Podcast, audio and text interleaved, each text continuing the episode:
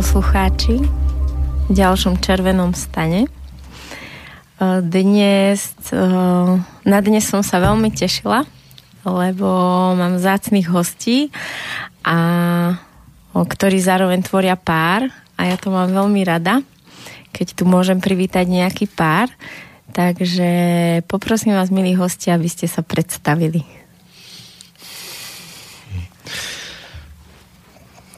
Tak začni, Vladi. Ako myslíš, že plné meno, povolanie? Také niečo. uh, OK, takže moje meno je Vladina Vrabcová.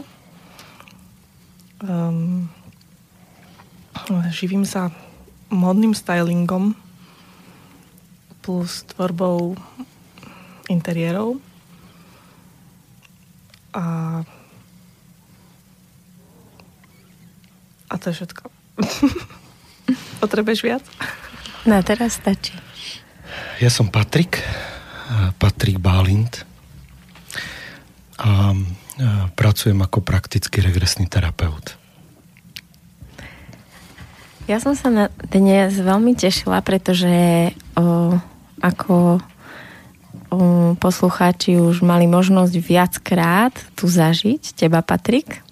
O, s témami veľmi zaujímavými, tak e, dnes vlastne prišla tvoja žena. A ja sa teším teda, čo sa dozvieme o Vladi, ale zároveň sa teším na to, že ťa možno budem počuť alebo budeme môcť počuť hovoriť o nejakých tvojich veciach zo života, o nejakých tvojich zážitkoch a že ťa možno budeme môcť spoznať z nejakého nového uhlu, na ktorý, ktorý sme tu ešte nemohli zažiť doteraz. Minulý týždeň, teda pred dvoma týždňami si tu bol s témou menštruačný cyklus. Na túto tému som mala veľa ohlasov.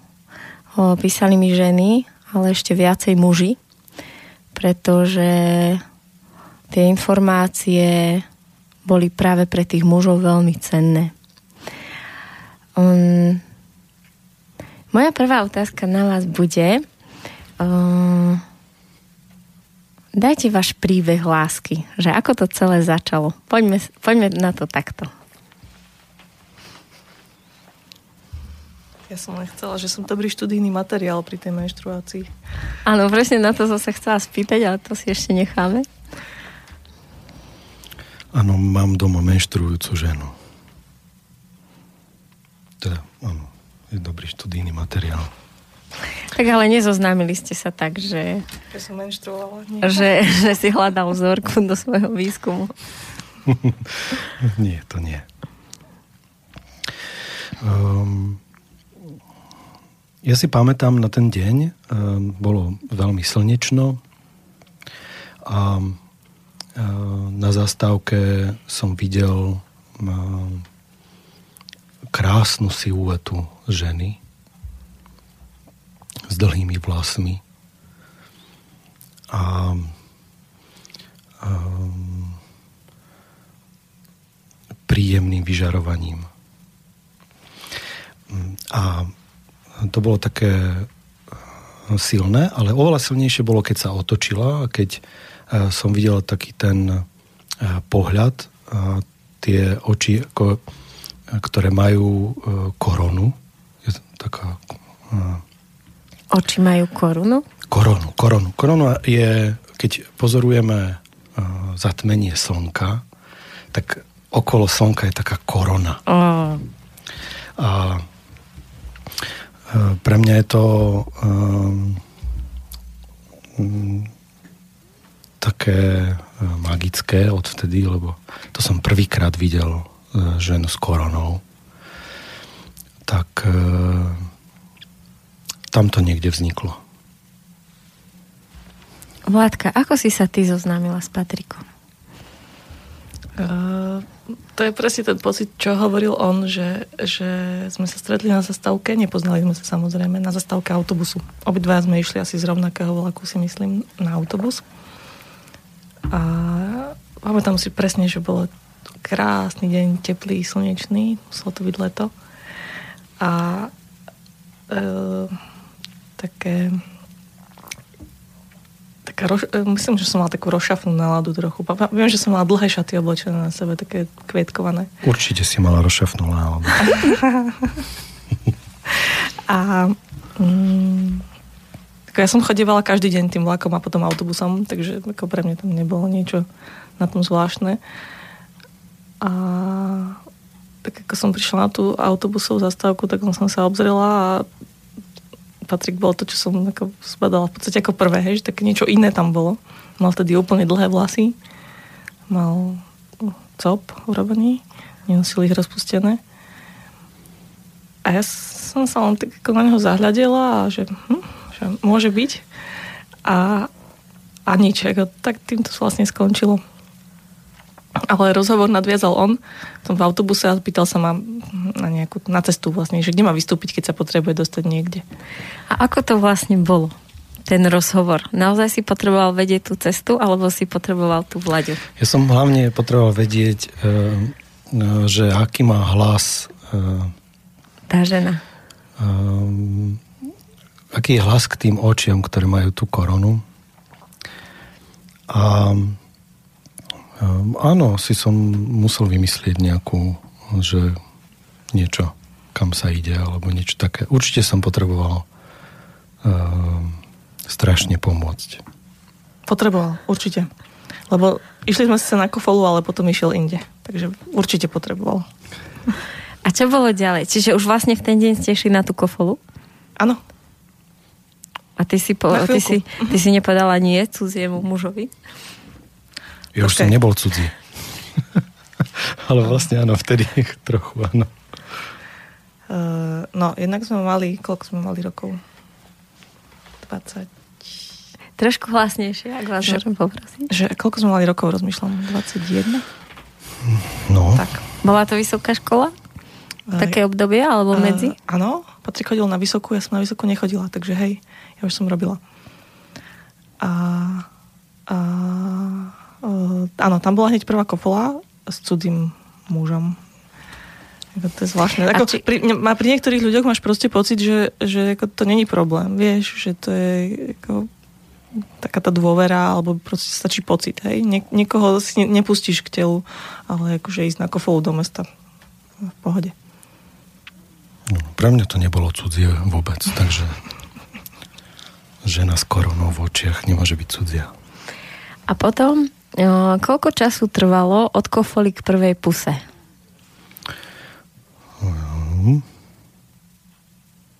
K prvej puse neviem, ale kým sme spolu začali chodiť, tak to trvalo dva roky.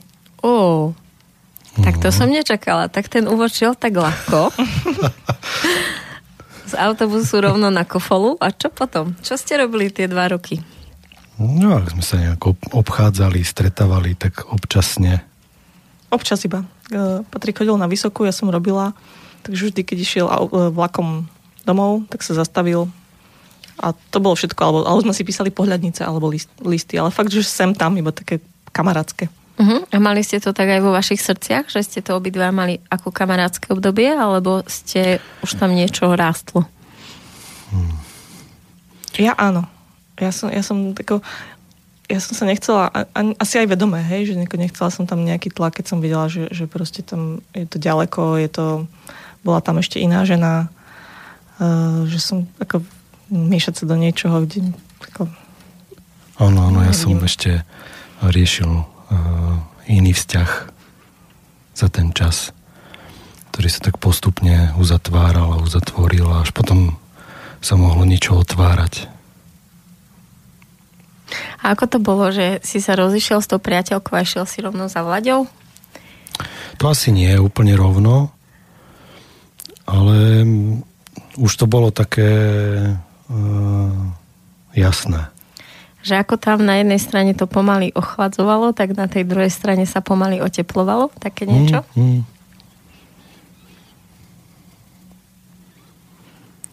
Neviem, či to boli také spojité nádoby, um,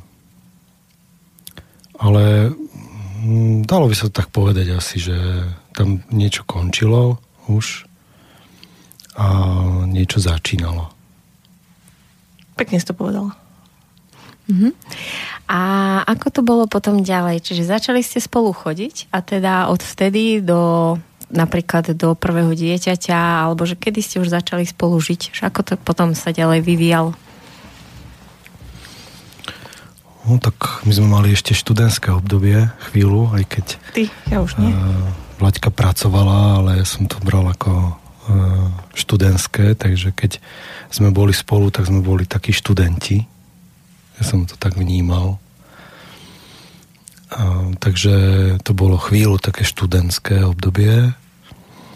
A potom po škole už začalo také životné obdobie. Takže tam zrazu sa začalo to um, zúsťovať a už bolo jasné, že bude treba si nejak zarábať na živobytie a tak a premýšľať nad budúcnosťou a tam niekde to asi začalo. Že... Áno, a ja ti teraz poviem časovú analógiu. To bolo, že rok sme chodili takže za sebou cez víkendy a potom som sa ja presťahovala do Bratislavy za ním. Mm-hmm na, do prenajatého bytu. Takže tam to všetko začalo v Bratislave. Uh, už také spolužitie. Také spolužitie bolo v Bratislave. Uh-huh. To už bolo asi po škole. Nie, ešte, ešte počas. A ešte počas, áno, chvíľku ešte. Už vlastne skonč, už končila tá škola, ale už to bolo také, že um, už je bolo málo a už bolo treba uh, sa obracať. Mhm. Ja si to skúsim zase ti to povedať v nejakých dátumoch. Ako si sa pýtala, že kedy, kedy potom že prišlo dieťa, tak to bolo, boli sme spolu 3 roky a narodila sa Saška. Uh-huh. A vlastne v Bratislave. Saška sa ešte narodila v Bratislave, áno. Uh-huh. A ako vlastne šla popri, o, popri vašej láske tvoja kariéra, Patrik, tvoja kariéra ako terapeuta? No, zároveň s ňou. Ja už som v Prahe na škole e, zasal semienko e, regresnej terapie, tam som sa stretol s Andrejom Dragomireckým. A e, už tam sa začalo to rozvíjať, že ja som Andreja naštevoval a prípadne u ňo študoval alebo s ním rozvíjal nejaké projekty No a zároveň e, sme e, žili spolu a hneď ako um, sme už tak začali žiť ten život, už to nebolo také študentské, tak sa aj re, moja regresná terapia alebo tlak na to, aby som um, viac do toho vnikol, bol silnejší Myslím, že to išlo tak ruka v ruke s tým. Um, že som si hovoril, tak už nemôžem byť len študent, už nie je to také len, že si robím nejaké projektíky alebo uh, sa zabávam uh, s Andrejom Dragomireckým nad regresnou terapiou, ale už som premyšľal nad tým, že uh, kadiaľ pôjdem. Či sa vydám uh, cestou toho, čo som vyštudoval, a vôjdem do, nejaký, do nejakého počítačového sveta, ktorý ma tiež zaujímal a bavil. Alebo um, začnem robiť to, čo už som cítil, že budem robiť, ale ešte som nevedel kedy, ako to bude. A potom uh, prišiel jeden kurz uh, s Andreom, uh, kde to nejak cvaklo po tom kurze a keď som sa vrátil domov, tak ma začali ľudia kontaktovať tak z ničoho nič. Že ja som eh, ani netušil, že by ma mohol niekto kontaktovať. Skôr som si myslel, že eh, ostanem chvíľku ešte v takej anonimite a budem to ešte tak sledovať, ale to už nešlo. Po tom kurze sa niečo udialo, asi vo mne a ľudia si ma začali vyhľadávať. A tam už začalo to tak e, prúdiť. Mm-hmm. Zaujíma ma to preto, lebo ja si teba predstavujem niekde na začiatku tvojej kariéry, že tráviš veľmi veľa hodín v tej práci, lebo vyzeráš dosť mlado a na to, koľko máš skúseností a koľko máš odterapiované, tak ja si predstavujem, že niekde v tých začiatkoch to musela byť ako fakt makačka. A že kde vlastne si to má v tej hlave zasadiť vlastne k tomu vzťahu ešte nejaké malé bábetko, že to by som chcela vedieť, že ako to vlastne o, tvoja žena zvládala. Ťažko. Ehm, keď ja môžem povedať, tak ja to tak vnímam, že som mal veľké šťastie, že um, tie eh, aj prvé roky, čo sa týka aj hm, zakoreňovania rodiny a príchodu prvého a druhého dieťaťa a zároveň sklbenie to s prácou, tak eh, bolo pre mňa veľkým takým šťastím, eh, lebo Vláďka eh, mi dala úplne plnú podporu v tom, čo môžem robiť, alebo čo som chcel robiť. A ja som tú podporu veľmi vnímal, že eh, to tak je. A myslím, že alebo si to nepamätám, že by niekedy povedala alebo naznačila, že tak minulý týždeň si mal byť doma. A to je pre mňa bolo aj je veľmi, veľmi cenné. Teraz už je to možno trošku inak, lebo deti sú väčšie a uh, už je to iné, ale vtedy to bolo veľmi cenné. Ladi? Uh, pre mňa to bolo ťažké, ako, ja som toto všetko chápala, vieš, ako, že ja ani som mu nikdy ako povedal, že by som mu bránila v niečom, alebo že by som povedala, že by nemal niekam ísť, alebo nemal byť dlho v robote. To tak nebolo. Ja som tam skôr sama skúšala uh, svoje schopnosti a svoju samostatnosť. To bolo, to bolo pre mňa ako ťažké, toto. Hej, že ja som, ja som si musela nájsť také tie cestičky, ako, ako si urobiť nejaký systém, ako fungovať sama s dieťaťom a potom už, už s deťmi dvoma a ako proste každý má dieťa má iný režim a teraz jedného do škôlky a jeden spí a ako to urobiť, že musím ísť pre neho do škôlky a zobudiť toho druhého, alebo tak sa tako celé utriasť. E, a samozrejme, že som si ten systém našla, hej, akože to je normálne. Musíš si hodina do vody, plávaj a ja som si našla tie cestičky také, že sa to, som to zvládla. Hej? Že samozrejme slzy, niekedy, niekedy tak ako bezmocnosť, samota, ale to bolo vyvážené takými E, jednak deťmi a jednak potom keď sme boli spolu, tak to bolo super. Vieš, ako tá, tá zácnosť zase tam tým, že on bol často preč, tak sme si boli vzácnejší. To, to bolo fajn. A teraz by som sa práve spýtala, že čím je pre teba ako Patrik o, tou hodnotou, alebo čo je ten poklad v jeho vnútri, že práve si dokázala akoby stáť a počkať alebo dať mu ten priestor, aby vlastne mohol tú prácu robiť tak, ako ju robil a robí.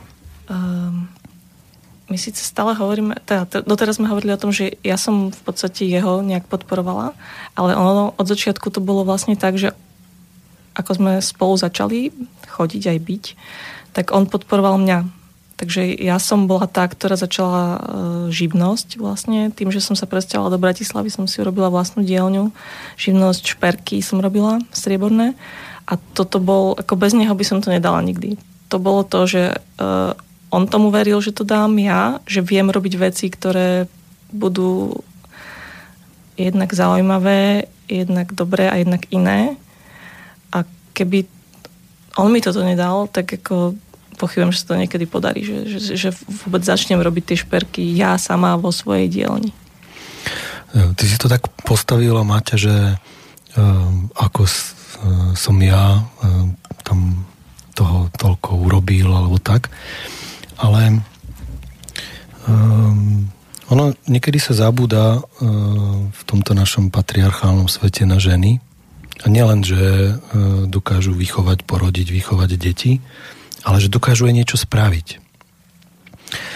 A, a Vlaďka sa vlastne dostala na vrchol možno československého šperkárskeho neba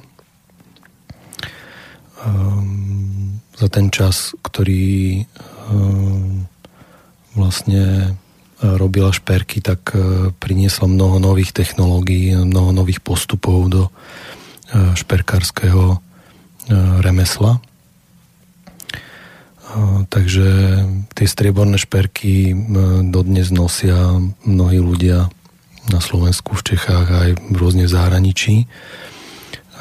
Takže na to by som až tak nevsázal, že ja som bol ten, ktorý si mohol tak chodiť učiť ľudí alebo nadobúdať skúsenosti v regresnej terapii. Myslím, že od začiatku je to tak, že ehm, keď som hovoril, že som mal šťastie, tak e, nielen na to, že som bol podporovaný, ale že som mal možnosť aj podporiť. To je tiež pre mňa veľmi vzácne, e, že sa to tak e, trafilo, že z mojej, z mojej regresnej terapie som mohol vojsť do šperkárskej dielne a urobiť e, a tak si oddychnúť pri tom, keď si vyrábam nejaký strieborný, dokonca zlatý šperk. Ty sám? Áno, áno. O, áno, ako to bolo, to bolo pre mňa neskutočné ho sledovať, lebo ako normálne, keď, zača- keď začínaš niečo robiť, tak hej, vôbec trasú sa ti ruky, Hej, a ešte v, v takej tej jemnej zlatníckej práci to je úplne, hej, že tam máš tenučku pilku, ktorú zlomíš hoci kedy, viac zatlačíš, teraz pilník tam robíš fakt, že pinzetou, ľavou, pravou rukou, ako obojručne a on to proste chytil do ruky a on to hneď vedel, akože žiadne, že trasenie rúk, alebo že lámanie piliek, alebo niečo. On to ste chytil a vedel, čo robí. ja som, som si spomenul na 17. storočie, keď som bol šperkára. Aké jednoduché. No. Na tieto vsúky som sa tešila.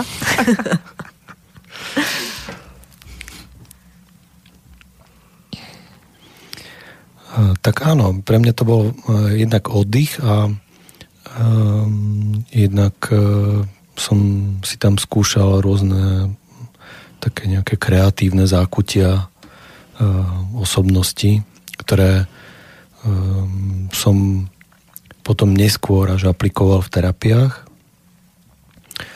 A myslím, že tam um, sa tiež nejak zodvihlo, alebo som si tak pospomínal na veci, ktoré potom neskôr som v tej svojej profesii určite veľakrát používal, lebo práca s kovom je jednak veľmi kreatívna a jednak paradoxne tak veľmi ohybná, lebo kov je pevný, ale tým, že je nutné s ním pracovať ako s materiálom, ktorý treba nejak ohnúť alebo niečo s ním spraviť tak, aby ukázal tú svoju krásu, tak myslím, že e, tam ma Vláďka učila, ako vlastne v tej terapii ohnúť toho e, klienta tak, aby sa nezlomil, ale aby ukázal svoju krásu. A tam e, ja som sa veľmi veľa naučil o psychoterapii pri práci s, so šperkami. A takisto pri stretnutí s vlaďkynými priateľmi, ako kováčmi a inými e, remeselníkmi zo školy, ktorí postupne toto, e, myslím, že vo mne nejak e, zobudzali. A ja dodnes používam niektoré veci, ktoré som sa naučil tam v terapii alebo v prístupe alebo v prednášaní Veľmi zaujímavé. A tento moment by som využila na to, Vladi, aby som sa ťa spýtala, že mm, či si niekedy mm, nemala, že keď je vlastne ten Patrik terapeut, tak si niekedy nepovedala, že ani neskúšaj na mňa tieto tvoje terapeutické postupy. Hovor so mnou normálne. Čiže teraz vlastne tá otázka je, že ako tá jeho profesia ovplyvňuje váš život? Samozrejme, dennodenne.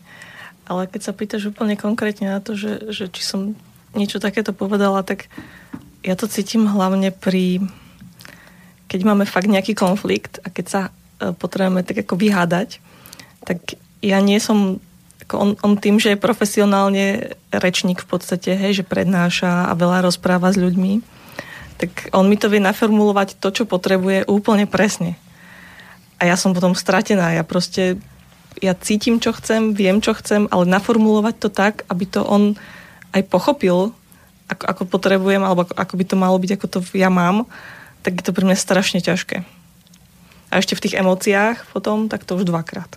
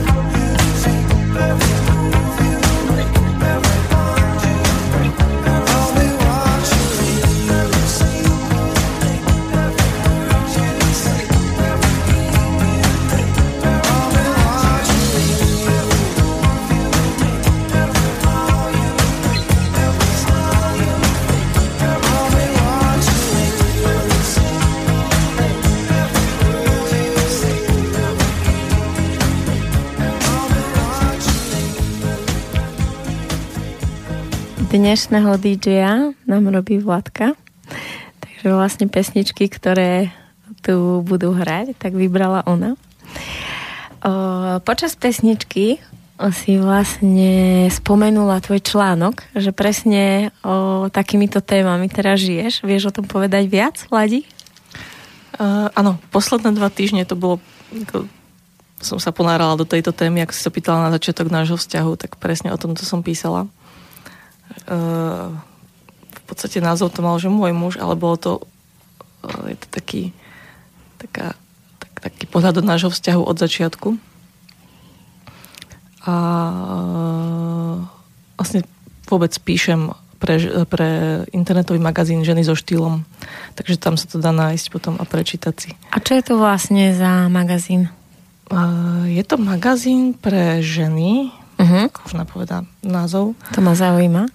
A uh, sú tam rôzne témy. Ako, uh, je, to, je tam nejaká móda, sú tam vzťahy, sú tam uh, osobnosti z minulosti, každý deň nejaké dva alebo tri články, ktoré si môžeš prečítať. Uh-huh. A čo vlastne, alebo hovoríš, že už ideš písať tretí článok Tretie vás? pokračovanie. Uh-huh. Uh-huh. Tak. A vlastne čo si akoby ty objavila v tých článkoch? Alebo čo ti prišlo, keď si vlastne ich písala o vás? Ja som sa do toho úplne ponorila, úplne do tých pocitov a do toho všetkého, eh, čo som zažívala a celkom ma to vtiahlo zase do toho to, čo som vtedy prežívala, tak vlastne tie pocity sa mi úplne obnovili. A, a presne tie obdobia toho, že hej, tá prvá zalúbenosť, to prvé spolu, potom deti a vlastne venovanie sa deťom, takže taký ten rodinný, úplne, že naplno rodinný život. A tá tretia časť vlastne bude o tom, že e, deti už aj vyrástli a že teraz Čo? už sa aj deje niečo iné. Zase. A to by ma celkom zaujímalo, Paťo. Čo sa deje teraz vo vašom vzťahu, keď už sú tie deti také veľké? A máte na seba viac času? No, myslím, že to je práve podmienené tým, že e, deti nám dávajú väčší priestor. A um, aj formujú ten priestor, lebo no, Saška už má 17 a um, dáva dosť najavo svoju ženskosť a um, Maťko 12 a pol pol a naopak tú mužskosť, čiže myslím, že tak sa vraciame aj do našich detstiev, aj do našich zákutí, osobností a duše a rozvíjame a niekedy si tak opakujeme veci, ktoré sme nestihli alebo mohli stihnúť, alebo to, čo by sme chceli. Čiže myslím, že teraz začínajú tie veci, ktoré asi mohli byť niekde na začiatku, pokiaľ by sme nemali deti, že by sme si niekoľko rokov užívali a podobne, tak myslím, že teraz je trošku ten čas, kedy sa oveľa viac poznávame a užívame si, možno nie v tom zmysle, že uh, ideme na Bahamy, ale uh, užívame si tak jeden druhého. Uh, je možné, že na tom začiatku nebol taký priestor na to. Možno z môjho pohľadu, ja by som, keby som mal za seba hovoriť, možno som to ani nevedel takto robiť uh, na tom začiatku a je možné, že som mal aj e, plnú hlavu nejakého svojho životného poslania a neviem čoho všetkého, e, čo sa týka práce. A teraz začína ten čas spoznávania seba cez také mne najbližšiu osobu. Tým, že pre mňa bolo to obdobie s deťmi také intenzívne. Ja som, ja som proste bola fakt s nimi naplno. S tým, že som aj pracovala ešte bola aj s nimi, ale nikdy, nikdy som nemala tú tendenciu ich nejak odkladať, hej, akože, že idú k babke, len ako proste, že my potrebujeme nejaké voľno. My sme to nerobili, ja som to nevedela, ja som sa od nich nevedela úplne odpútať.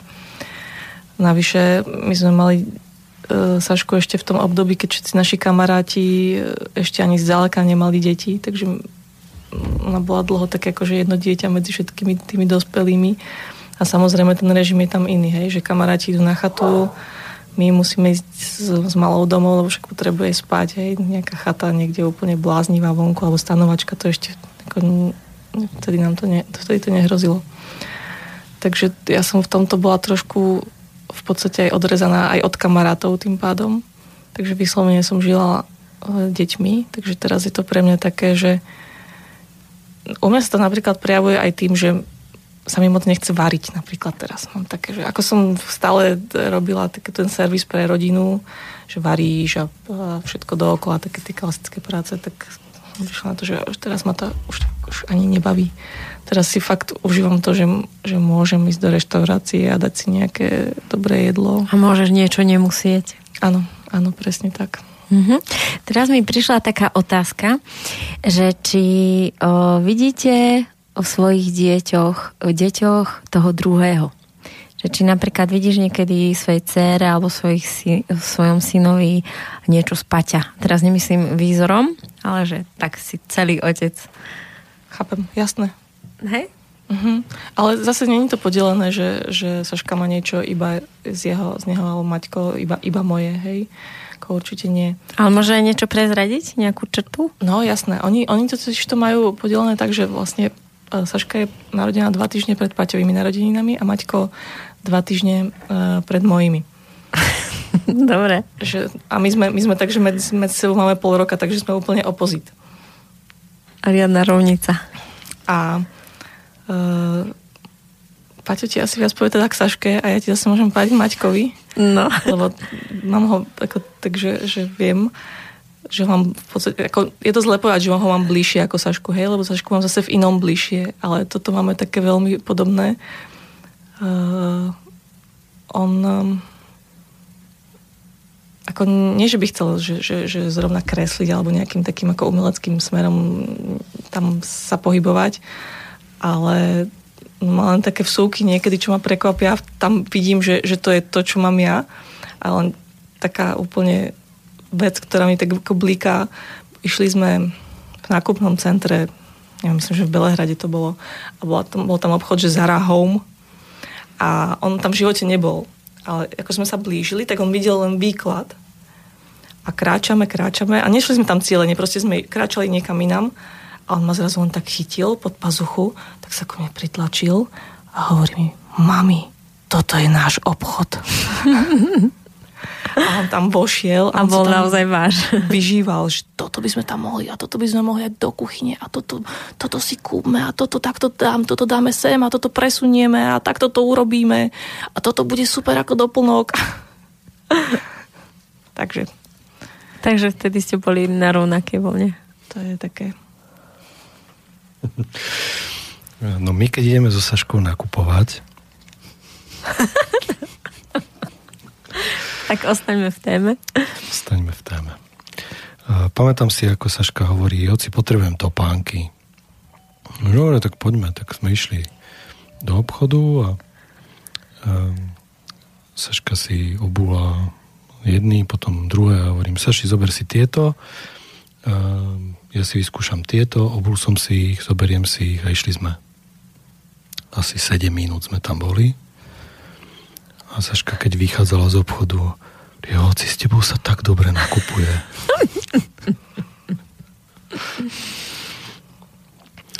Takže ja mám zase takýto zážitok. No počkaj, ale to musíš vysvetliť, že prečo sa s tebou dobre nakupuje, lebo so mnou, keď ide nakupovať, tak si síce vyskúša jedny topánky v jednom obchode, ale ja poviem, že Saši, ale čo keď ešte v druhom budú mať nejaké dobré alebo to, a potom ešte do ďalšieho a do ďalšieho. To ma hneď napadlo, že v tom bude takáto zapletka. Áno. 7 minút. Takže... No, veď, to... v tomto obchode sú najlepšie jedny a tie si zoberieme a keď budú v inom lepšie, tak sa rozhodneme, že či si zoberieme aj tie. Áno, áno, ja, mne tiež veľmi pomáha niekedy tento mužský prístup a veľa mi môže odľahčiť, ale niekedy je rado zase vymiesť viacej tých obchodov, že? O, Aká je Vláďa, aká je Vláďa mama? Patrik. A nemusíš ostať len pri superlatívoch. Prečo nie? A môžeš. No, lebo nie som ideálna. Čo? Um, ja myslím, že to už tu padlo, alebo uh, to tak vnímam, že uh, žena ako mama má podľa mňa má mať jednu veľmi takú dôležitú vlastnosť, že sa vynájde v každej situácii. To je ako, myslím, že pre ženu ako mamu veľmi dôležitá vlastnosť. Čo pre ženu ako ženu je opačne, to je že nepriateľná vlastnosť.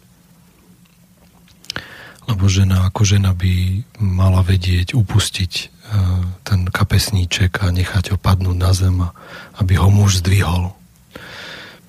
Ale žena ako mama, myslím, že by mala mať jednu tú veľmi dôležitú vlastnosť a to je, že sa vynájde, že, že dokáže vlastne uh, ja teraz ma napadlo také ne, neslušné, ale uh, myslím, že pri tebe si to môžem dovoliť, že z hovna upliesť bič sa hovorí, mm-hmm. myslím, že tak uh, myslím, Vláďa že, to dokáže. že toto Vláďka má. My sme si dokonca spolu raz uh, pred niekoľkými rokmi, keď už sme zrekonštruovali druhý byt, chceli urobiť vlastnú firmu na rekonštrukciu uh, bytov, domov a mrakodrapov. Nakoniec sme k tomu nepristúpili. Vlastne neviem prečo, asi e, sme nemali až toľko času, ale e, tam sa to prejavilo, že vlastne ako aj parťák v práci e, je, má ako túto vlastnosť používa a je to veľmi príjemné sa o ňu oprieť vlastne v práci. A aj e, v tom e, mamovskom slova zmysle. Keď chceš vedieť to negatívne na mamovskom, e, mamovskej téme, téme mamovskej vlaďkinej práci, alebo ako to nazvať, tak myslím si, že ja to nazývam, že je taká, že veľmi dobrá mama. A to je veľmi dobré pre deti, ktoré sú menšie a trošku horšie pre deti, ktoré sú väčšie. Um, alebo potom tie deti uh, nemusia vždy vnímať tú realitu, že napríklad existujú autobusy, ktoré ich niekde môžu odviesť. Alebo že ladnička má kľúčku, ktorú treba niekedy otvoriť alebo že v záchode existuje kefa, ktorú treba niekedy použiť a tak. Čiže ja ako sa nebojím. ja sa nebojím, že by to v budúcnosti naše deti nevedeli, lebo to deti okúkávajú a veľmi dobre vedia, že to majú spraviť a že to môžu spraviť. A keď budú niekde odkazané na seba, tak e, si veľmi rýchlo spomenú, čo tu vlastne tá mama robila v tom záchode, alebo čo to je tá biela vec v tej e, kuchyni, e, ktorá drží tie nejaké zaujímavé veci vo vnútri, e, zvané potraviny. Tak myslím, že si to na to veľmi rýchlo spomenú, ale e, v tom období také, že pred puberty, puberty a, alebo vrcholiacej puberty je to niekedy také zvláštne e, pozorovať. A toto neviem, či to nazvať negatívum, ale niekedy sa to prejavuje, že vidím to tak, že potom už keď som že trošku viac sebecký a chcem no, tú vlaďku mať viac pre seba, čo už teraz uh, myslím, že je uh, taký na to čas, tak ma niekedy hnevá, že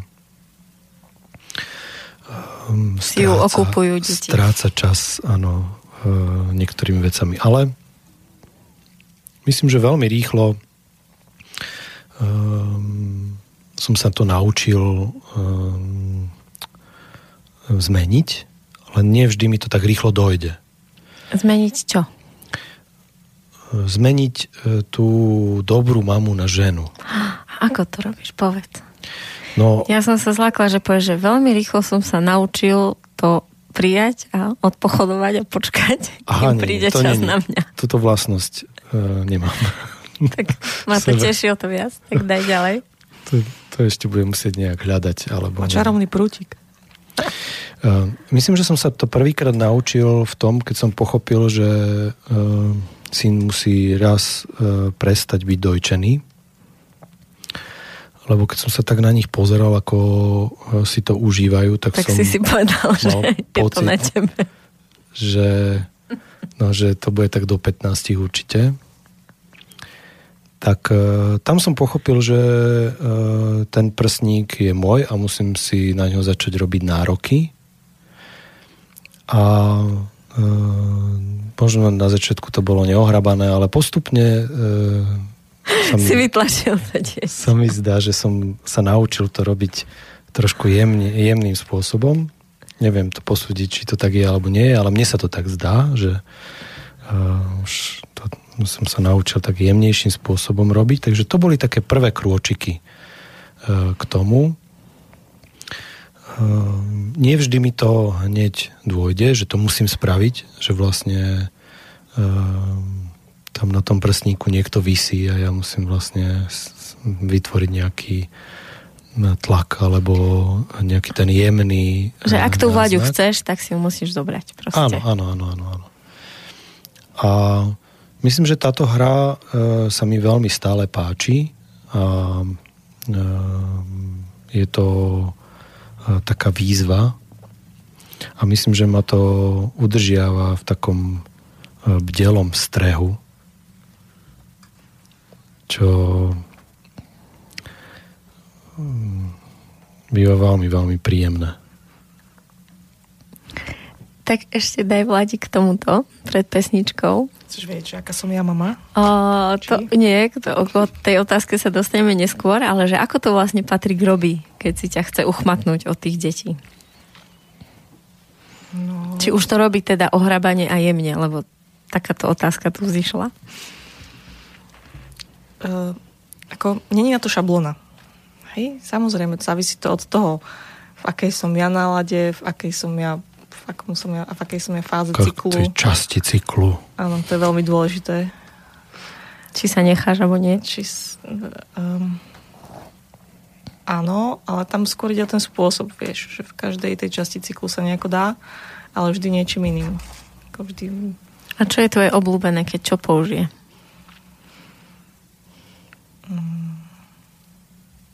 Zase, to, rozfazujú to na 4 týždne a v, každej, v každom tom týždni je to niečo iné. Ale mne úplne stačí, keď uh, ideme spolu na kávu, alebo tak ako, proste keď si spolu spravíme taký čas fakt, že sme spolu iba my dvaja, ale nie doma. Hej, lebo doma, doma je tam vždy, doma je vždy niečo, akože čo robiť. Hej, že tam je to málo kedy také, že si iba sadneme a iba, si, iba sa rozprávame a neriešime popri tom ešte nejaké varenie a, a ďalších 20 vecí, ktoré proste treba doma robiť. To, uh, ak môžem do toho vstúpiť, uh, keby to Vlaďka vedela pomenovať, tak už by to stratilo to čaro. Takže to sa zle pýtaš. Áno, ja, nemám, ja vlastne nemám, nemám návod. Lebo by to prestalo fungovať. To asi ani nie, ale to je presne to, že, že to treba ako pri každej tej žene na to prísť, čo na ňu platí. Vieš, a ja ako keď tak rozmýšľam, tak to je fakt od situácie. Mm. Ako niekedy, keď mi povie, že, že, že, že spoločná káva alebo tak, ale on to väčšinou nehovorí v tom nesprávnom čase, hej. To je práve to, že on to vie vycítiť, že, že čo asi kedy. Niekedy mi stačí ma rozosmiať, vieš, niečím, nejakou, nejakým vtipom alebo nejakou Najviac poznámkou. funguje obtiahnuté prádlo. Na, na mužovi. A či je o, o Vaťkina, či Nie, nie, svoje. nie, na mne, na mne. Ale či je prádlo si obliekaš. Aby bolo tebe. To už je podľa toho, v ktorej časti cyklu.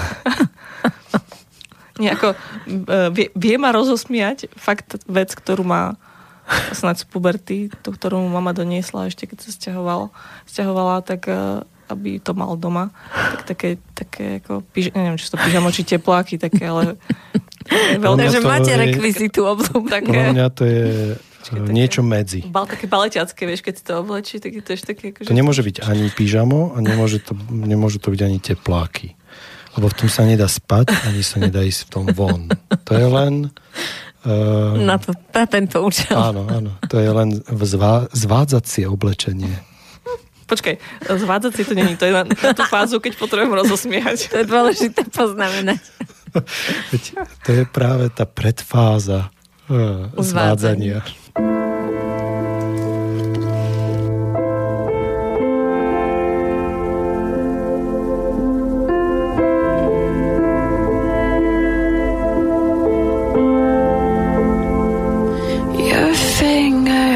across my skin. The palm trees swaying in the wind.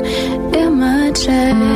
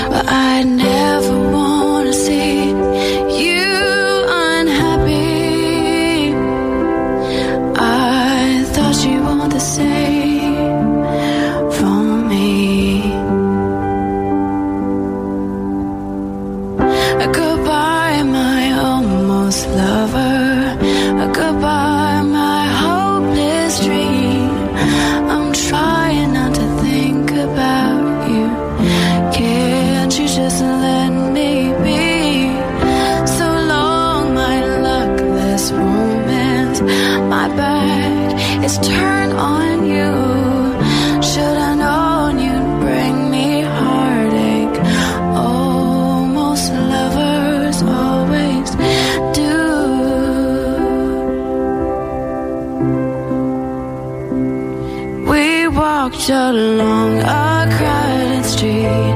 You took my hand and danced in the images.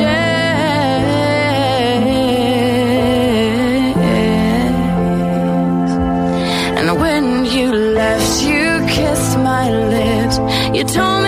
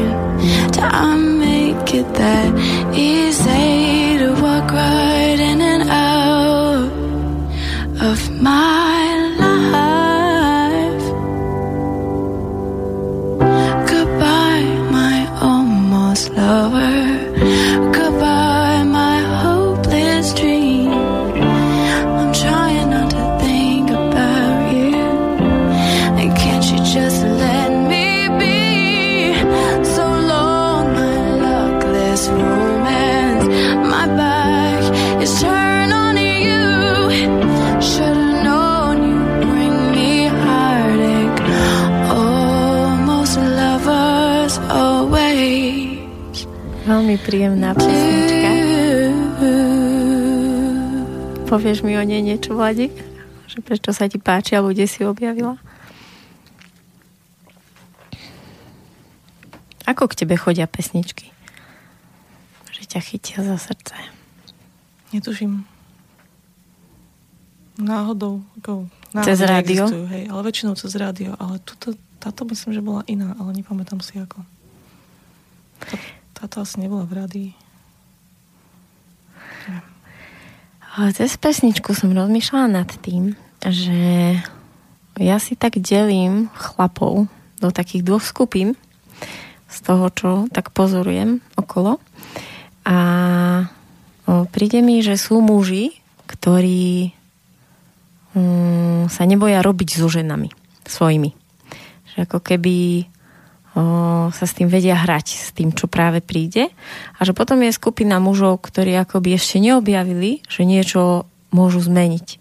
Že mi príde, že sú akoby iba v tom, že um, môžu iba ujsť, keď je zle, alebo že sú vlastne odkázaní na to, ako práve tej žene je a že vlastne sú takí akoby trošku také obete alebo takými väzňami tej situácie.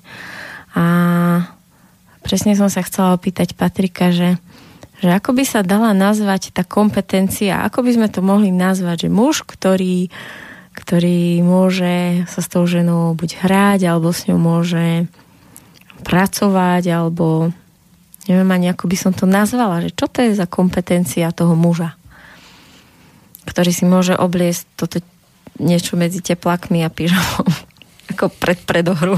Vynájsť pred, pred, pred predohru. Počkaj, to není pred, to není pred predohra. Ale Patrik to tak má, tak ty nie, ale...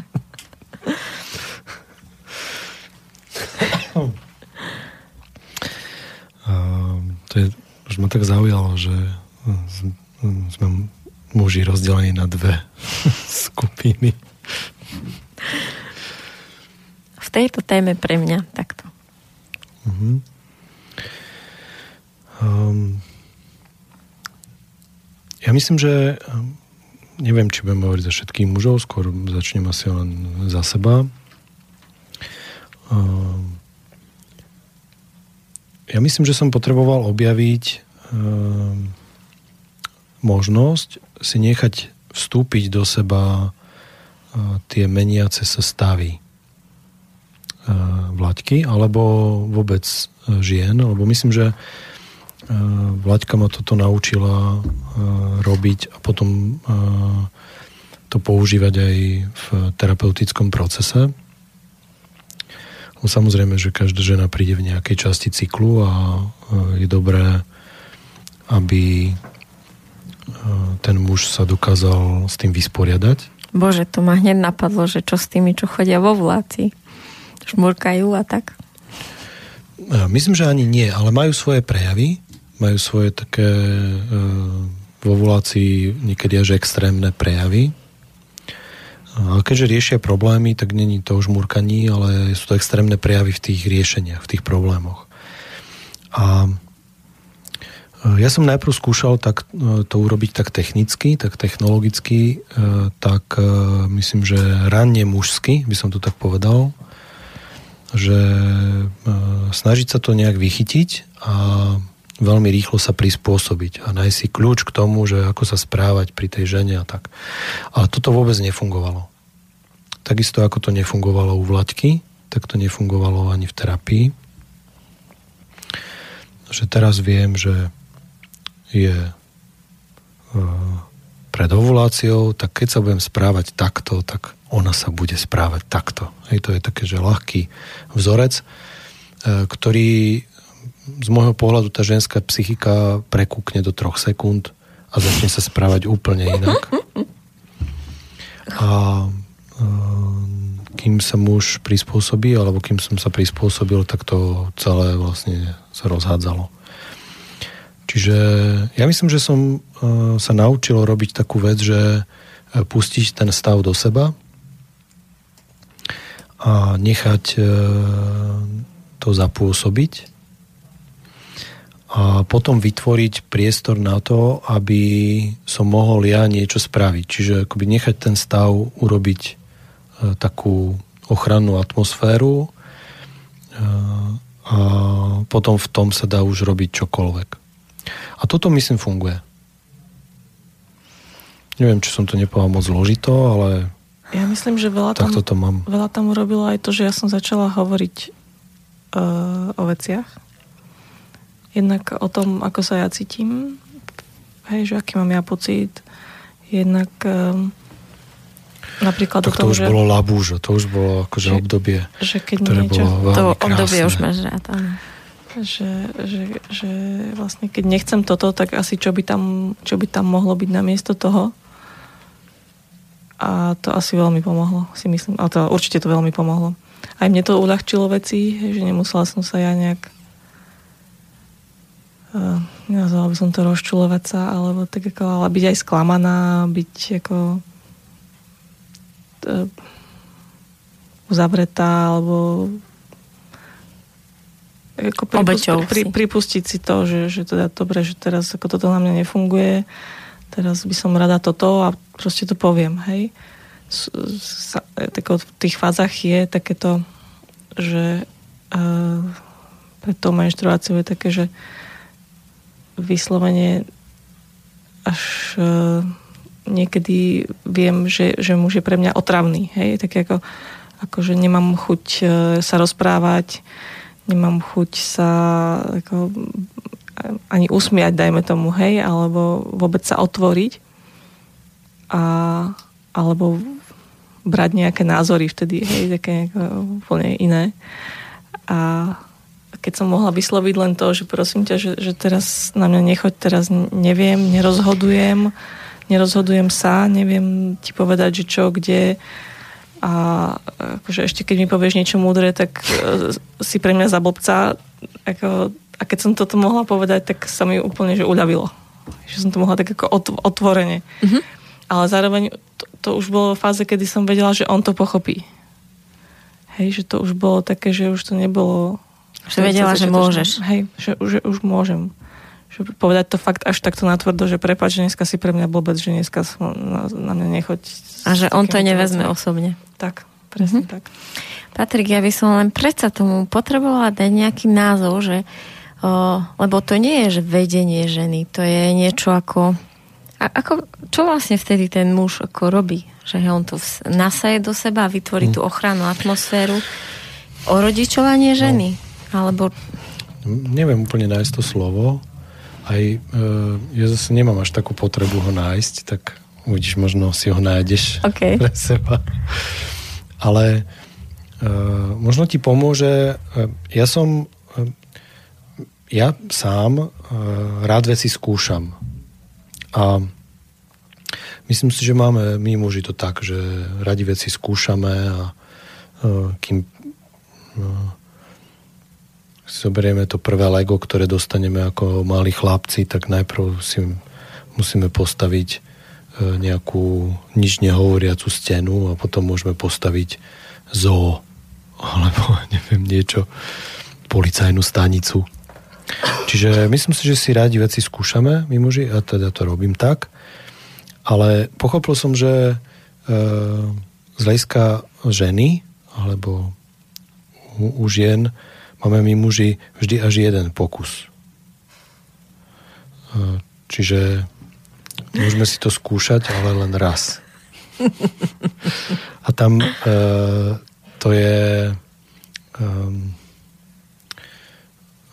také s napätím. Že musíme proste vždy dať e, rovno policajnú stanicu. To čo znamená? Myslím, s tým legom. Hej, že, Aha, jasné. Uh, musíme rovno proste uh, to napáliť tak, ako to je treba, lebo keď to tak nie je, tak je všetko zlé. Uh, čiže a čo sa, prepáč? Myslím, myslím no. že táto schopnosť vlastne napáliť všetko na prvú dobrú nám mužom dáva tú šancu vlastne uspieť ale e, ide to ruka v ruke v tom, že e, sa vlastne nebojíme e, v tom zlyhať, alebo že keď sa nám to nepodarí, tak a to myslím, že musíme sa naučiť od žien, že sa tváriť výťazne. Aspoň. Občas to strašne rozčuluje. No to som sa presne chcela spýtať, že čo sa deje, keď je vlastne všetko zle. Hej, že vy sa netrafíte a potom je všetko zlé.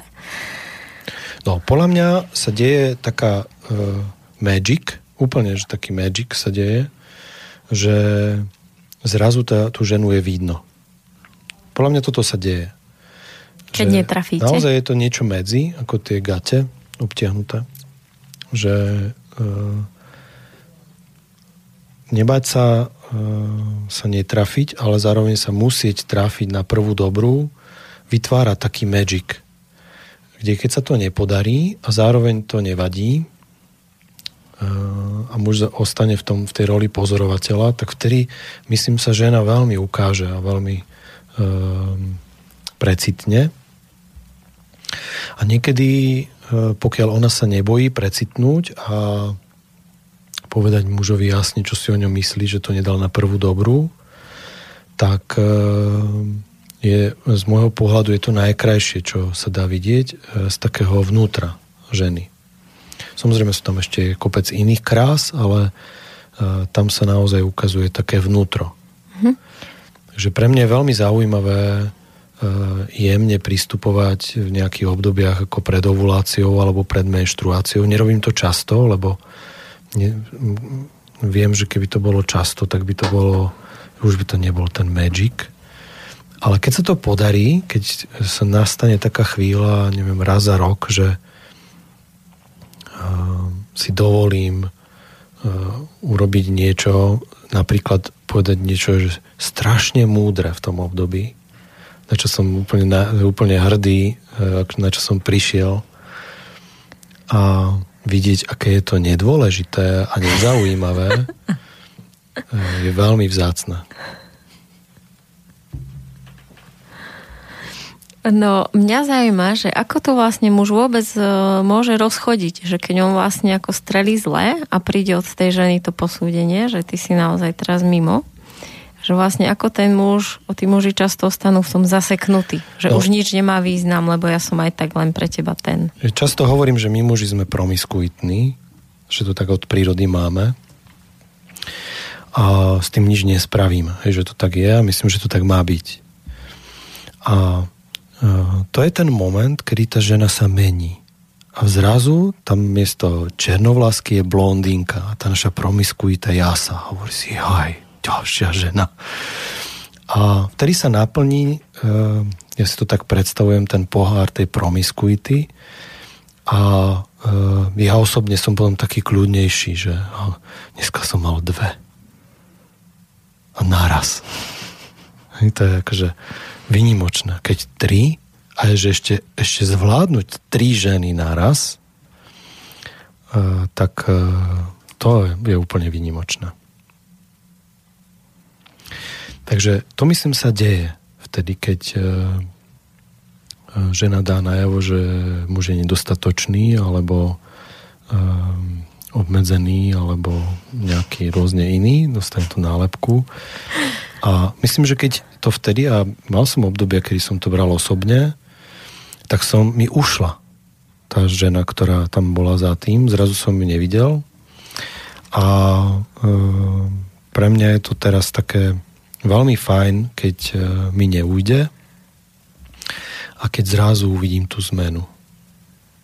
Čiže to už si musí každý muž objaviť sám. Ako? Myslím, že áno, ale e, ten pozorovací mód tomu dosť pomáha. Uh-huh. Podľa mňa je návod mať len to, že nebrať to osobne. Ten muž. Uh-huh. Že vyslovene sa od toho odosobniť. Vieš, ono to nie je asi ľahké, alebo určite nie, ale proste si fakt si dať len to, že to, to, to ne, nebolo na mňa, to bolo proste všeobecne na mužov. Toto je, myslím, že veľmi dobrá veta, že to bolo všeobecne na mužov.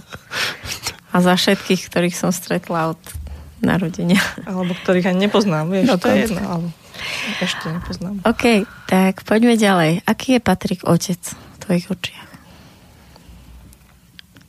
Čo vidíš? Uh, akože super, vieš. Ale samozrejme, nie je to zase, že taký, že super, super, super, ale sú, sú ako ja mám svoje chyby, on má svoje chyby, uh, ale ako keď, e, čo sa mne páči, tak e, je, že keď sa venuje deťom, tak sa im venuje naplno. Hej? Takže keď sa rozpráva so Saškou dve hodiny, tak sa proste s ňou rozpráva dve hodiny. Nerobí nič iné. Keď, e, keď si, e, keď ide s Maťkom robiť niečo, ja neviem, skúšať paragliding alebo niečo, tak proste sú fakt spolu, takže intenzívne a robia len, len toto. Ono je pravda, že to zase nie je často, hej, pri tom vyťažení. Je to také, že vzácne, ale možno, možno, že to je na tom to dobré. Hej, že to... Že potom to môže robiť tak naplno. Presne tak. Leziete si niekedy ako rodičia do kapusty? To znamená, že jeden niečo rozhodne alebo robí to nejak a ten druhý vidí, že, že tak to nie je a že ako to vlastne je v takých situáciách u vás? Už sa nám stalo, že, že Saška chcela niečo, že, že ísť niekam alebo niečo a ja som jej povedala, opýtaj sa ocka a prišla za Paťom a Paťa povedal, že chod sa opýtať maminy. Ale potom sme to rozhodli veľmi rýchlo, akože ja v podstate ja, ja vždy viem už na začiatku, čo jej poviem, ale potrebujem sa ako, buď nejako uistiť, alebo fakt sa dohodnúť, že či je to ako aj pre neho e, v pohode, to čo, to, čo je pre mňa v pohode. Takže že len preto, ale keď neviem, keď neviem to rozhodnúť, tak si radšej dopredu sa dohodneme spolu, že sa idem opýtať a, potom dostanú odpoveď na to, čo, čo oni potrebujú. Mm-hmm. A nemáte nič také, že vás irituje, keď ten druhý niečo robí s tými deťmi tak, že vy ste úplne tak zladení v tom? Ako verím, verím tomu, že, že Patrika môže rozčulovať, keď ja treba, alebo teraz to už tak často nedieje, ale keď boli menší, keď ma vedeli deti vytočiť, tak ja som zostala taká, že som na ní, na, že som aj kričala. A viem, že to, to nezvládal, že to, to nemal rád. A ako to vtedy vyzeralo? Čo urobil, keď mu to vadilo? Zavrel sa? Nie. Povedal že nemáme po sebe kričať. Ale my sme, to, nie, akože, to nebolo tak, že ja som kričala, hej, to už ako navzájom s deťmi na, na seba kričali. Ale my to máme presne tak, že my si to tak ako vykričíme a, a potom v zápätí, hej, tak ako ticho chvíľku a potom prídeme, ospravedlníme sa. Nie, nie je to tak, že sa to, ospravedlníme sa, objímeme sa, ako je to, že to vyčistené, že to nezostane tak ako, že úplne že nevykomunikované alebo niečo. Hej, že my si môžeme po sebe proste fakt nakričať, ale potom sa to ako, utriedi sa to a vyčistím. Čiže to je dobré. Hm. Ja v tomto no, možno mám takú profesionálnu deformáciu, ale a možno som to mal aj predtým tak. Ja veľmi málo zosobňujem veci. Takže... Čo to je? Zosobňujem? Je akoby tá otázka, že či mi niečo vadí z hľadiska výchovy na vlaďke, tak e, pre mňa je tá otázka veľmi zvláštna, lebo uh, jednak som ju teraz prvýkrát počul, keď si mi ju dala a ja som nevedel nájsť že či by niečo také bolo. Keby som to hľadal, tak ako Vlaďka teraz možno niečo našla, asi by som niečo našiel, čo by som povedal, aha, tam, keď to spravila, tak podľa jednej mojej prednášky, ktorú prednášam, tak asi to nebolo úplne vhodné. Ale musel by som takto nad tým asi premýšľať, e, že e, či mi to vadilo alebo nevadilo. Mne skôr vadí situácia. Takže keď napríklad sa kričí, tak hovorím, že e, teraz buď nekričte, alebo uh, to chcem vedieť, že čo, čo sa tu deje. Ale uh, myslím, že uh, aspoň si nepamätám, že by som to niekedy zosobnil v tom zmysle, že aha, Vlaďka teraz robí niečo zlé deťom. Myslím, že v tomto, je, v tomto mám takú dôveru, lebo videl som, ako porodila dve deti Videl som, ako e, keď som prichádzal večer domov, alebo niekedy sa stalo, že aj po týždni, keď som bol niekde prednášať v zahraničí, e, tie deti e, spali v postielkách a boli šťastné. A ja s nimi väčšinou som spala. No, tak v tomto zmysle neviem, čo by musela všetko urobiť, aby som teraz povedal, že teraz ako toto si urobila hrozné a teraz ja idem von, alebo vypadni ty, alebo niečo takéto, ako si neviem predstaviť. Uh, lebo myslím, že každý ten zásah aj výchovný má svoje uh, miesto a niektorý môže na prvý pohľad vyzerať, že je zlý, alebo že uh, nie je úplne dobrý, ale z dlhodobého hľadiska to tak nemusí byť. A ja myslím, že ja mám taký pocit, že v Laťke sa to vždy darilo, a darí, e, že keby som aj niečo vedel alebo mohol vytknúť, tak e, myslím si, že buď sme to prekomunikovali, alebo mi o tom ona hovorila, alebo sa ona pýtala, alebo ja som nejak vstúpil. A ono sa to potom e, či už skorigovalo, alebo nejak dostalo do polohy, ktorá pre mňa bola priateľná. Takže nepamätám si niečo, čo by som teraz povedal, že ostalo vysieť v tej výchove čo by mi výslovne vadilo. A e, hovoril som, že tak e, toto tam bolo také, že teraz, neviem, mm, to je nevratne preč, alebo niečo podobné. A zároveň viem, že e, výchova k rodičovstvu sa nikde neučí a možno sa ani nikde, nikdy nebude učiť. Je to jedna z mála vecí, kde sme naozaj hodení úplne do stredu prúdu obrovskej rieky. A skôr je taký kumšt vedieť, že sme takto, že sme, že sme hodení do stredu rieky a mať tam istú pokoru pred tým, aj také nastavenie robiť chyby. A toto si myslím, že vo výchove veľmi pomáha. E, že to pomáha nielen rodičom, ale aj deťom to pomáha vidieť to, že tí rodičia sú úplne komfortní e, v tom, že teraz urobia totálnu, fatálnu chybu v tejto sekunde, e, ktorá ale z pohľadu týždňa, mesiaca alebo roku vôbec fatálna nevyzerá, len sa koriguje. Podľa mňa tie chyby v rodičovstve sú nutné a potrebné na to, aby ten život bol viditeľný a hlavne, aby sme mohli naprávať veci, lebo taká veľmi dôležitá vec pre mňa, aby sa deti naučili, že chyby neexistujú. A že to je len výplod našej mysle alebo niekoho, kto pozoruje niečo a zdá sa mu to tak. A toto je jedna z takých vecí. Čiže pre mňa je tá, tá, tá otázka taká zvláštna, že či mi niečo vadí na výchovných zásahoch vlaďky alebo to je jedno nejakého rodiča. Myslím si, že moc nie. Pre, pre mňa je to uh, také, že ja ti môžem povedať, že čo mne vadí na, na, na, moj, na mojom rodičovstve, že, že, ale uh, jedna z tých vecí, ktorú, na ktorú som si spomenula teraz, keď e, o tom hovoríme, tak je, že, že po, keď použijem, nie je to často, ale keď použijem nejakú vec, ktorú teraz mne robili, alebo povedali moji rodičia. Hej, že ako dieťa som to nemala rada a teraz to urobím ja, hej, v tej nejakej konkrétnej situácii. A ja už viem, že to idem povedať a viem, že to nemám hovoriť a aj tak to poviem, ale neviem tomu zabrániť. A pre mňa bolo dôležité, keď som to komunikovala s Paťom práve, že on mi povedal, že to vôbec nevadí, alebo teda, že to je ako normálne, hej, že proste preberáš tieto veci a máš ich proste niekde uložené. Ale dôležité je, aby to nebolo úplne presne to isté ako v tom mojom detstve. Hej? Takže tam, že, že tam musí byť nejaký posun k niečomu lepšiemu. Že, že to je dôležité.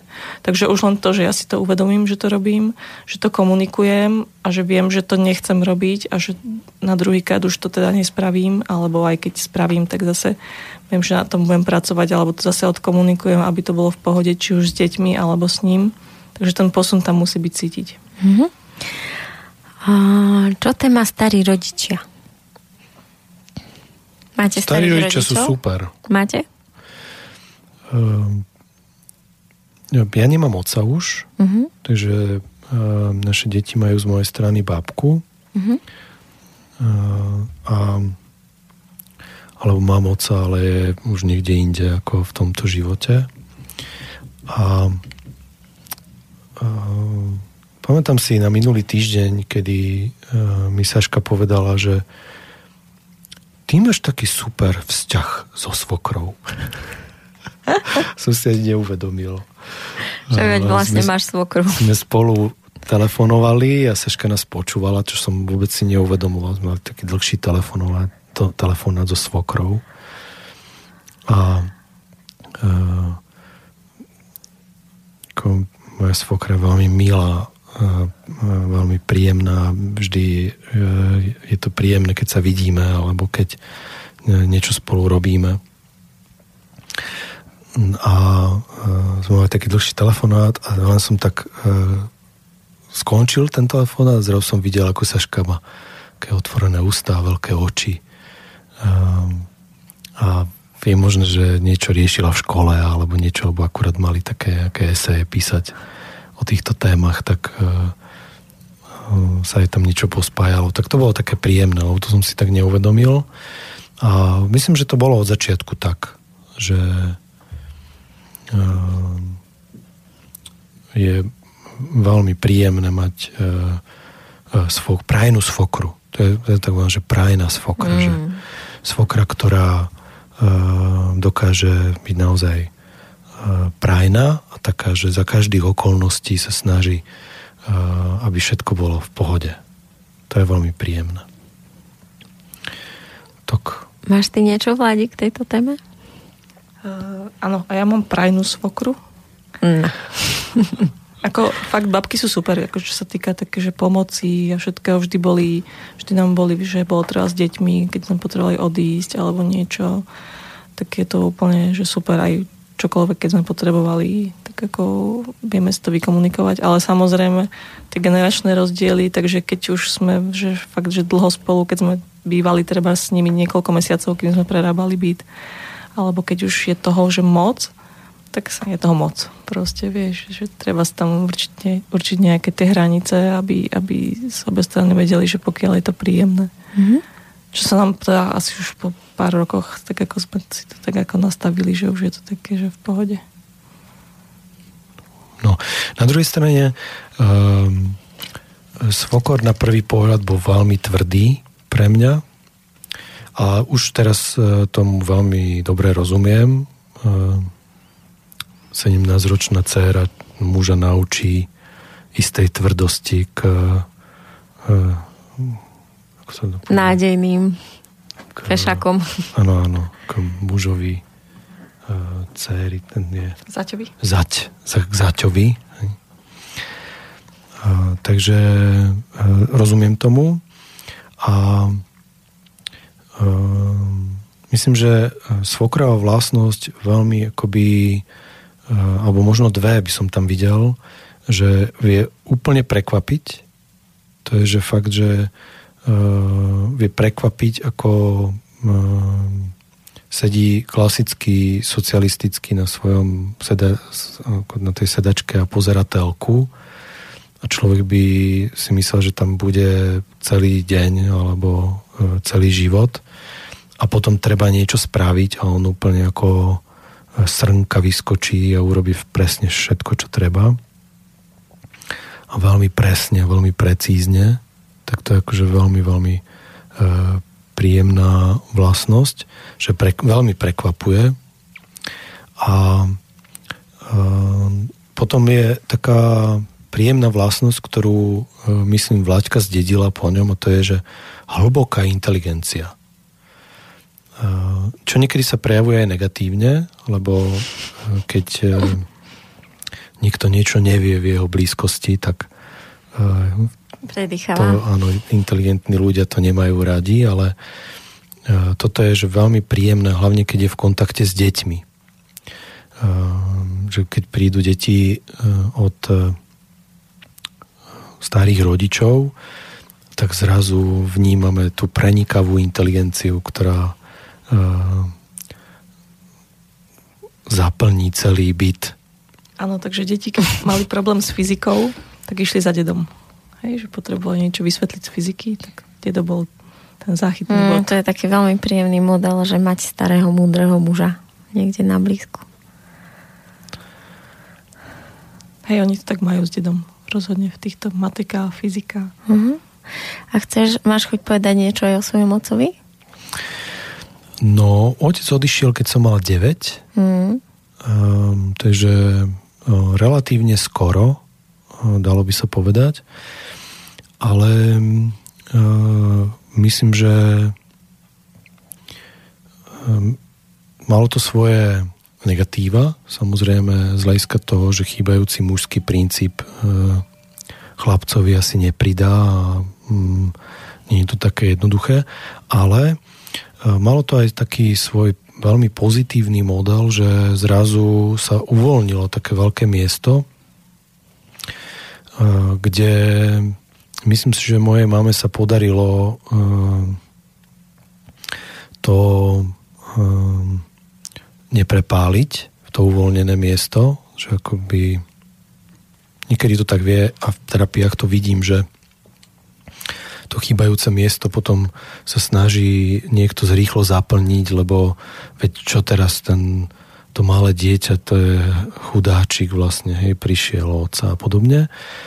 Uh, to chvíľku od rodiny som samozrejme vnímal, ale myslím, že veľmi uh, fajn uh, sa máme podarilo to neurobiť, takže za to som veľmi vďačný, že tam sa otvorili také možnosti vnímania a videnia veci, ktoré dodnes používam. Takže ja to mám teraz tak, že otec mi tak pripravil také, že veľkú slobodu v živote tým svojim odchodom, tak za to som taký naozaj vďačný, že to takto mohlo nastať a že to tak sa mohlo nastaviť, alebo že sa to tak nastavilo, že som si mohol zažiť v celkom ránej mladosti veci toho takého duchovného charakteru alebo mm-hmm. neviem, či úplne to je správne slovo toho duchovného charakteru, ale možno áno a precítiť si ich a nacítiť si ich a zároveň stretnúť e, múdrych a zaujímavých mužov v tom živote, ktorí e, doplnili ten chýbajúci e, otcovský prvok, tak to tiež som veľmi rád, že sa to podarilo, že ten vesmír bol taký e, prívetivý a mi do cesty poslal starších mužov, ktorí niektorí na chvíľku, niektorí dlhšie vlastne si tak ma zobrali pod krídla boli naozaj takí veľmi ocovskí a veľmi príjemne ocovskí. Takže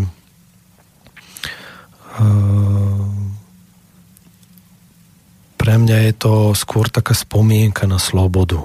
Mm-hmm.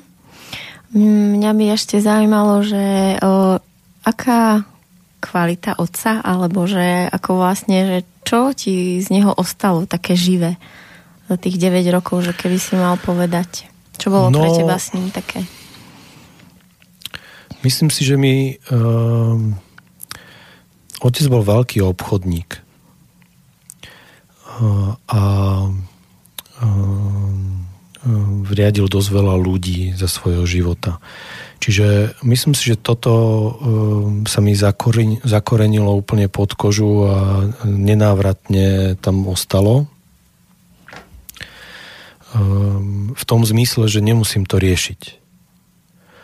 Uh, to je také uh, dedictvo, ktoré mám rád, že um, ako teraz myslíš, že nechala ti plnú banku peňazí na, plnú peňazí na účte? Naopak, naopak. E, odišiel náhle, takže vlastne po ňom neostalo skoro nič.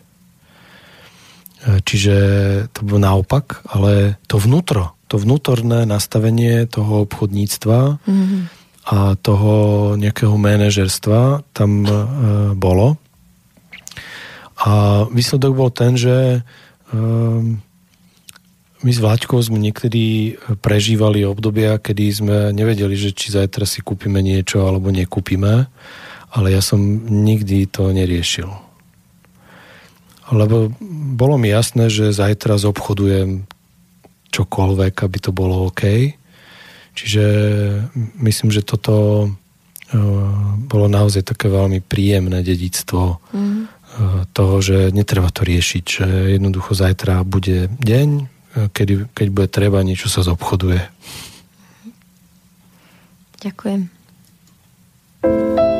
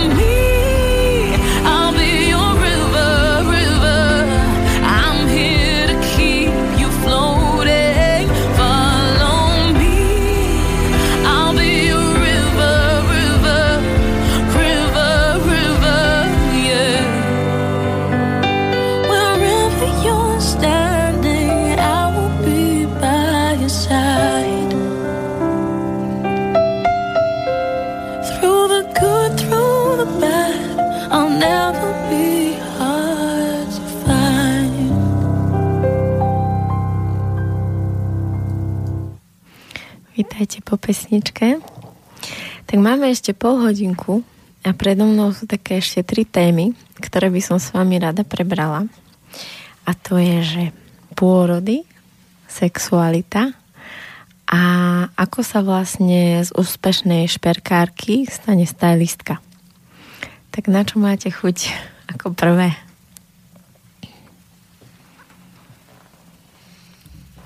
Poďme v tom poradí, ako si začala. Pôrody. Mm-hmm. Myslíš naše pôrody? Typu, Porady vašich detí. Áno, áno. Um, keď sa Saška narodila, tak to bolo ešte také, že prudko sa v podstate nerozprávalo moc ešte o pôrodoch ešte sa toho moc nevedelo. Um, nebol ako tie informácie neboli až tak dostupné. Um, takže to, čo sme vedeli a to, čo sme chceli, ten základ, tak sme nejak podali našej uh, gineko- ginekologičke, čo asi ako chceme, aby vyzeral ten pôrod a um, bola to mladá, mladá žena vlastne. Takže nás veľmi ako pozorne vypočula a súhlasila s tým, že v rámci možností samozrejme, keď všetko bude v pohode, ako vždy. A trošku problém nastal v tom, že to moje tehotenstvo nebolo úplne ideálne. Ja som Ehm, na začiatku som aj bola hospitalizovaná kvôli krvácaniu, čo som tedy ešte nevedela, že žena môže kľudne krvácať aj počas tehotenstva. Takže vás to vystrašilo? Takže mňa to, ako, hlavne mňa to veľmi vystrašilo, že veľmi a potom som ako, vždy som ako, veľ, veľmi tak ako opatrne sa pozerala, že či niečo vždy nenájdem nejakú krv. A uh, v tom tom poslednom štádiu vlastne, e, keď sa robia tie prietoky pupučníkové, tak e, doktorka zistila, že sú veľmi akože zlé. Neviem, aká tam bola hranica, alebo ako to je, ale proste to nebolo dobré. Tak uh, si ma nechali v nemocnici uh, s tým, že najprv to len sledovali a potom, keď sa to nezlepšovalo, keď mi dali nejaké lieky zrejme na nejaké roztiahnutie, aby tam prechádzalo viac živín alebo niečo a nefungovalo to, tak mi povedali, že teda skúsia vyvolať pôrod ale skúsia to tak, akože to skúsia, hej, že dajú mi nejaký oxytocín a že čo to spraví s telom. Takže oni mi ho dali a čakali, že to vyvolá hneď pôrod, takže oni nám nachystali pôrodnú sálu, takú, že peknú, ako také, to bolo také, no, proti tomu druhému to bolo super, že proste lôžko, donesli nám tam magnetofón, pustili nám hudbu, my sme tam tancovali. Akorát, že nič sa neudialo. a teda vtedy. Takže Paťa odišiel domov, E, ja som išla na izbu, lenže ako mne v noci začali kontrakcie a s tým, že ako proste tmá všade. To bola malá nemocnica v podunajských biskupiciach, kde bolo vlastne tak jedno poschodie, bolo, jedna bola porodnica, ale to bolo fakt maličké. A začali kontrakcie s tým, že som teda nevedela, že aká intenzita, aká sila je, čo, kedy, ako to má vyzerať a tak som pochodovala po chodbe a volala som s Paťom teda, že asi mám kontrakcie, že takto to bude asi vyzerať. A dýchala, fúčala som mu do telefónu. Vždy som na chvíľu zmolkla, keď bola kontrakcia, potom som zase začala rozprávať. A keď už sa mi zdalo, že už je to také akože trochu tak ako prisilné, tak som teda išla zabudiť sestričku, že teda akože išla som, že, že, asi, asi, že asi mám kontrakcie, že asi či ma teda nie, niečo s tým, akože, či, či vie zistiť, že čo ďalej. A ako som tak za ňou išla, tak som mu pocitila tlak na konečník, čo už je vlastne tá posledná fáza pôrodu, kedy už babetko ide vonku, čo som ja vtedy nevedela. nevedela. Akurát, že keď som to povedala sestričke, ako ma položila na tie pásy, na, na, vlastne na lôžko a teda, že mi išla dať pásy na, na brucho, tak ja jej hovorím, že viete čo, ale že ja cítim nejaký tlak na konečník, že asi mi treba na záchod ešte. A len vtedy som videla jej očí, zrazu sa jej oči otvorili, že stuhla a hovorí mi, počkajte, idem zavolať doktorku. A potom si už pamätám len, že to bolo strašne rýchle. Že len si pamätám, ako sklopili to lôžko. Samozrejme, to ešte tak by bolo, že nohy mi dali hore. A ja už som, len, už som, už som sa len pýtala doktorky, že či už môžem tlačiť, lebo takéto proste tie kontrakcie prišli hneď rýchle. A on mi povedal, že nie, nie, teraz nemôžete. Ja, že prečo nemôžem tlačiť, keď mám pocit, že musím tlačiť. Takže to už bolo to posledné, že Saška sa narodila veľmi rýchlo. Ešte s tým, že vlastne som sa aj spýtala, ako prišla, že či e, môžem zavolať Patrika k pôrodu. Ona povedala, že môžete, ale už to nestihne. Mm-hmm.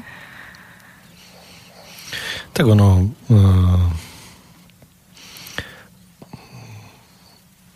ten prvý uh, kontakt môj bol uh, veľmi zaujímavý. Vlaďka uh, hovorí stále, že už to nestihne. Ja som tam bol asi za 3 minúty.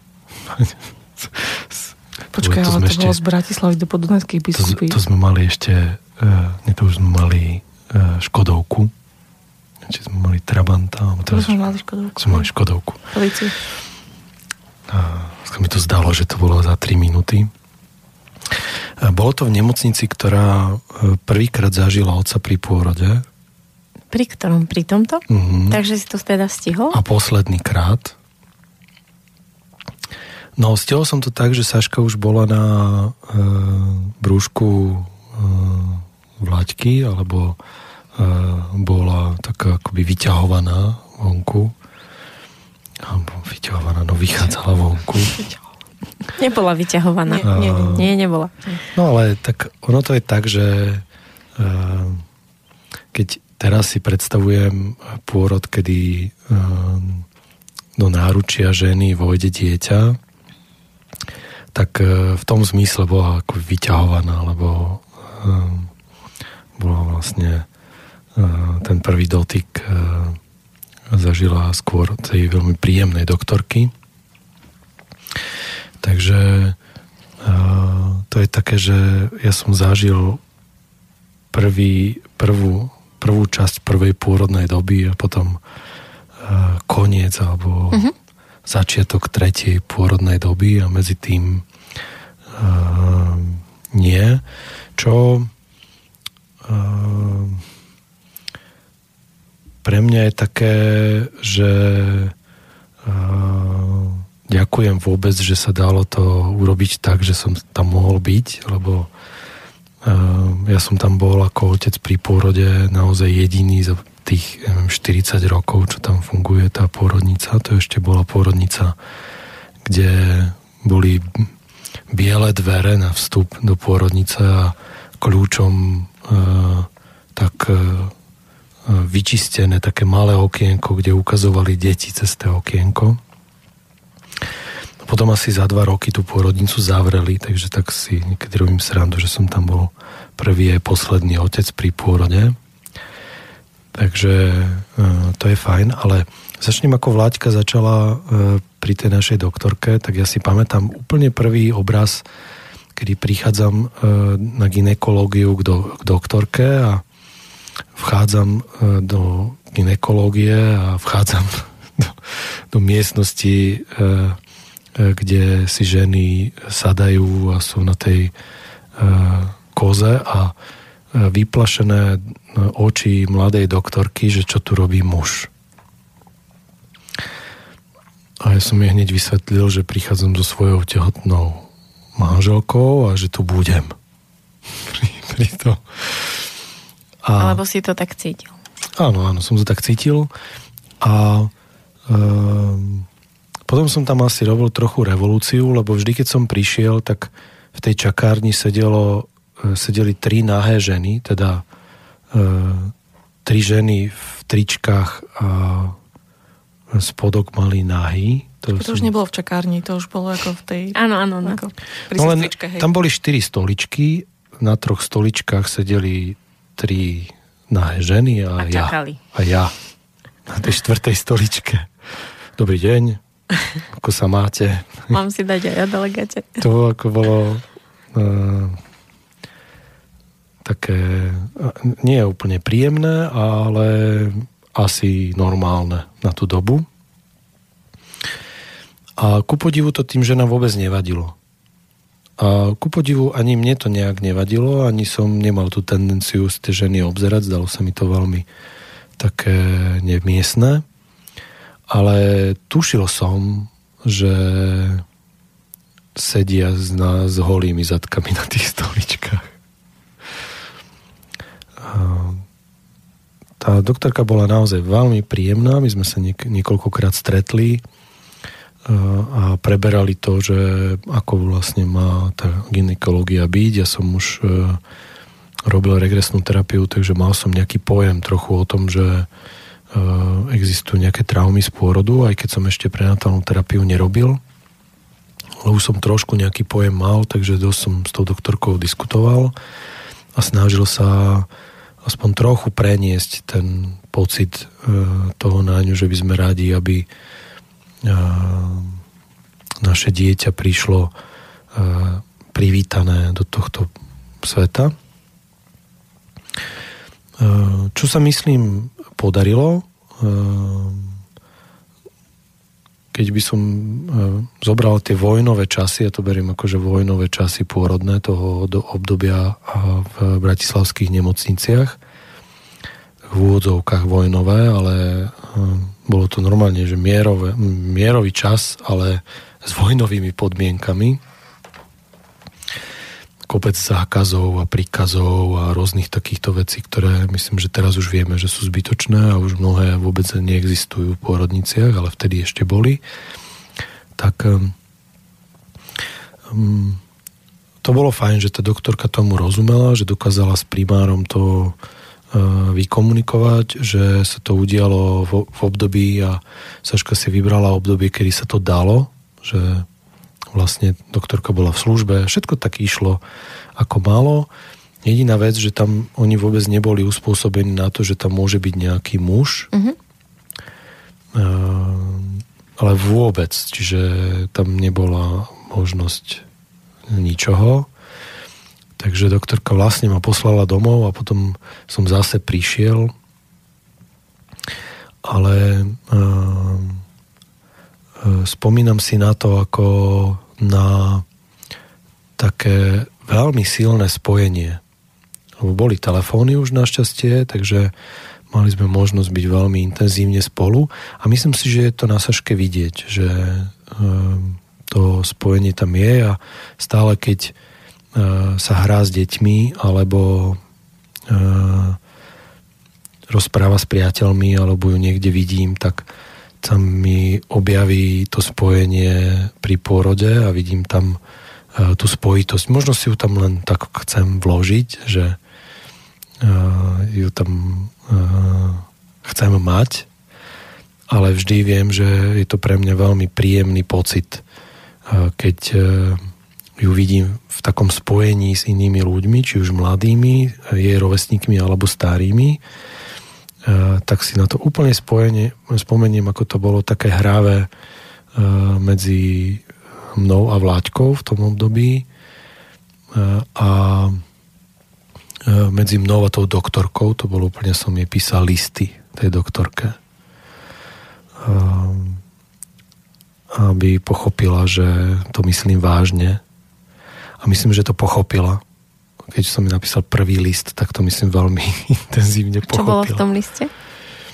Uh, myslím, že polovica toho listu bolo rozhorčenie nad stavom a druhá polovica, uh, ako sa to dá zmeniť.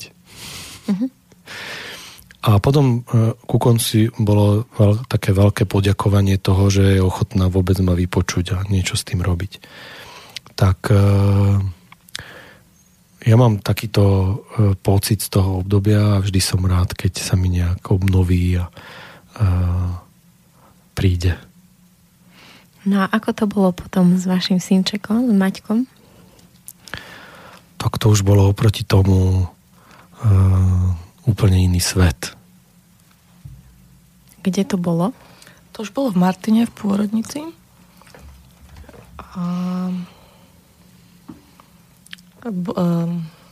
bola to taká zaujímavá situácia, lebo zrovna prerábali e, pôrodnicu, takže ju akože vylepšovali. Takže celé, celé to poschodie, kde bola pôrodnica, tak tam boli že zbíjačky, prach, také tie igelity, tam vyseli všade, bojové podmienky, že fakt neskutočne. Pôrodnicu urobili z jednej operačnej sály takým spôsobom, že proste len tam dali tri lôžka a oddelili to takým látkovým paravanom a tam sa rodilo. A bol spln, takže bola, bolo, bolo tam kopec žien, takže sa rodilo fakt ako, že sa nestihali meniť na, to, na tých pôrodných na, na, na, na tých ležadlách, či na, na, na posteliach. A viem, že bola zima, takže zima, zimu tam mali, tým, že tam niečo prerábali, tak ani sa nekúrilo. No my sme tam boli, prišli sme večer, prvýkrát, lebo som mala kontrakcie a doktorka mi povedala, že, že 2 cm, že chodite sa domov vyspať. Takže som, ne, sme išli domov, ja som sa vyspala normálne, úplne v pohode a ráno sme išli na 9. naspäť do pôrodnice. A,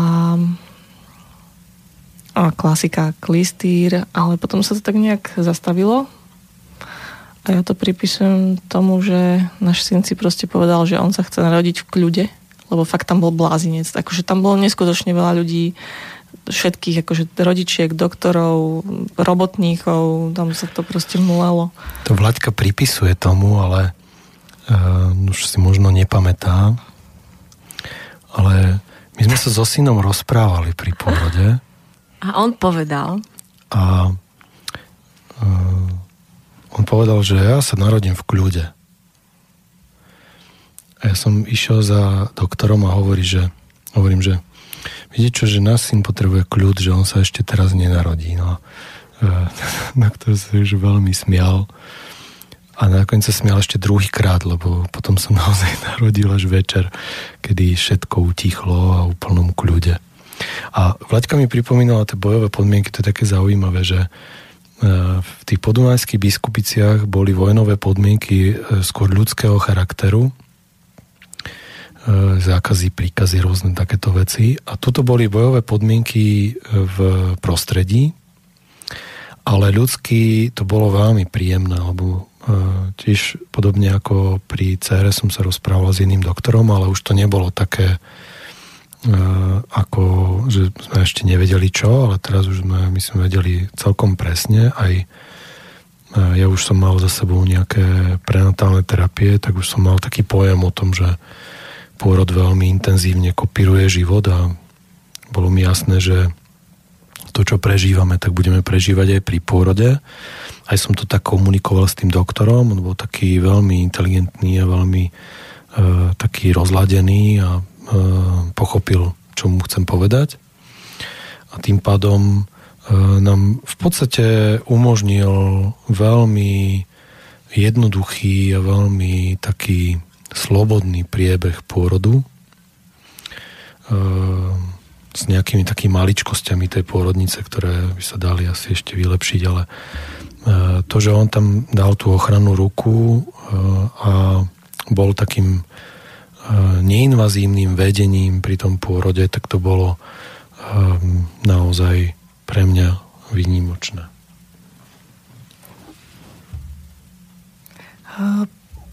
Pre mňa to bol zážitok už len preto, že ja neviem, stráli sme tam celý deň ja v tom veľkom župane, v tomto nemocničnom a ono, tak ako sa to rozbehlo, potom sa to tak zastavilo a fakt proste sme čakali, že čo sa bude diať ďalej. Doktor mi rozprával vtipy ja som sa tam smiala, on ma tak sledoval a pýta sa ma, že ale máte aj nejaké kontrakcie popri tom, že? A ja, že hej, že hej, že v pohode, ale to je také ako menštruačné bolesti, že že to nie je nejaké dramatické. No a potom sa to vyprázdnilo večer, sa to uklidnilo, zbíjačky zmizli, začali kúriť, trošku sa oteplilo. Wow. A, a mohol boli, sme sa, boli sami potom na tej pôrodnej sále, že myslím. A vtedy to začalo takže veľmi intenzívne. Ešte si pamätám, že ešte som bola na, na záchode a potom som sa vrátila do tej pôrodnej sály a to už bola taká tá prvá pôrodná kontrakcia, kedy už som sa potrebovala tak ako skrčiť. Hej, také to, že nemôžeš zostať vystretá pri tom, ako ťa to ťaha. Tak som sa tak oprela o postel, tak len trochu, tak ako aby som sa trochu zohla a Paťo ma objal zo zadu, takže vlastne to cítil, ako to bolo, že hej, že, že, že čo, čo sa deje. A vtedy potom to hovorieval, že, že skoro omdlel z tej sily, vlastne, aké to bolo strašne silné. A už to bolo potom zase rýchle. Ja som si proste len ľahla, ako doktor samozrejme povedal, že stlmte svetla. Uh, viem, že Maťko mal okrútenú pupočnú šnúru okolo krku, keď išiel vonku a išiel, išiel fakt veľmi rýchlo. To bolo také, že on vyšiel obidvoma plieckami naraz. Hej, tí deti idú tak akože jedno, druhé, on proste bol, že, že hneď, čo ma natrhlo, ale to, to ti potom ešte poviem, aký v tom bol rozdiel. Takže on, on odmotal ten, ten pupočník, hneď mi ho položil na brúško a Maťko otvoril oči. Pri mne stála primárka neonatológie a ten, ten, ten to vôbec, že neverila, že proste má otvorené oči, pozeral na mňa, usmial sa on sa prísal k prsníku hneď. To bolo úplne super. Ako to bolo pre mňa Takže, no a to natrhnutie, ja som to vôbec necítila samozrejme, hej, len potom mi povedala, že ma musia zašiť, lebo že som natrhnutá, ale pre mňa, no ja, ja som to vedela porovnať s tým, lebo keď sa narodila Saška, tak ma nastrihávala doktorka. Čo vôbec neviem prečo teda, hej, to sa robilo proste asi rutinne, že, že ako chcú pomôcť tomu. A to hojenie potom, vlastne potom nástrihu a potom na trhu bolo veľmi rozdielne. Ten nástrih to som cítila fakt týždeň, ešte nemohla som poriadne sedieť, nemohla som sa, keď som sa stávala, tak to bolo. Ale ten, to natrhnutie tým, že to išlo prirodzenou cestou, aj keď to zašili, tak to už na druhý deň som ja bola úplne v pohode, že bez problémov som mohla sedieť. Mm-hmm. Že, že tak ako mi to prišlo také, že síce sa to natrhlo, ale tak prirodzene, tak ako to malo byť. Hej, že tou cestou, ktorou to bolo najjednoduchšie. Čo bolo pre teba to najsilnejšie? Ja si spomínam veľmi často na tú energiu e, tej prvej a druhej kontrakcie, kedy som bol e, za Vlaďkou a e, myslel som si vtedy, že, to, že dávam takú podporu, ale myslím si, že som dostal vtedy podporu. E, často cítim túto energiu e, pri rôznych takých únavách hlavne keď uh, sa deje niečo s deťmi, tak cítim presne tú uh, takú esenciu tej energie, ktorá tam niekde je uh, ešte od toho pôrodu. Takže toto pre mňa bolo veľmi silné. Tam naozaj to bolo také, že uh, mi to tak vyčistilo úplne vnútro a uh, vtedy som pochopil, že e, muži neodpadávajú pri pôrodoch, pretože vidia krv, ale pretože naozaj môžu niečo zažiť. Ak teda niekto odpadáva pri pôrode, lebo to myslím, že je veľký mýtus, ktorý sa tak e, udržuje ako taká urban legend, taká legenda, ale uh, myslím, že to nie je veľmi uh, alebo ja som teda, keď som sa pýtal niekoho, tak mi nevedel povedať, že naozaj niekoho videl. A, a druhá vec, ktorá pre mňa bola asi e, veľmi silná, bolo to, že keď som komunikoval s e, detským lekárom, s, neonatológi- s primárom neonatológie, s, primár, s primárkou, tak e, my sme vlastne chceli také úplne bežné veci, ako aby syn išiel na brúško, aby som mu nechal priestor a tak. Tak prvé bolo, že si vydýchla, že nechceme nič e, hrozné, tá primárka. Ale potom pre ňu e, bolo e, naozaj takého profesného hľadiska, e, keď sme sa potom o tom bavili, že prvýkrát videla e, dieťa sa po pôrode usmievať s 25-ročnou praxou, tak to niečo hovorí. A týmto dnešnú reláciu, týmto krásnym úsmevom končíme a ja vám ďakujem a verím, že ešte niekedy možno sa povenujeme aj ďalším témam. Ahojte. Ahoj. Ahoj. Ďakujem. Táto relácia vznikla za podpory dobrovoľných príspevkov našich poslucháčov. I ty sa k ním môžeš pridať. Viac informácií nájdeš na www.slobodnyvysielac.sk Ďakujeme.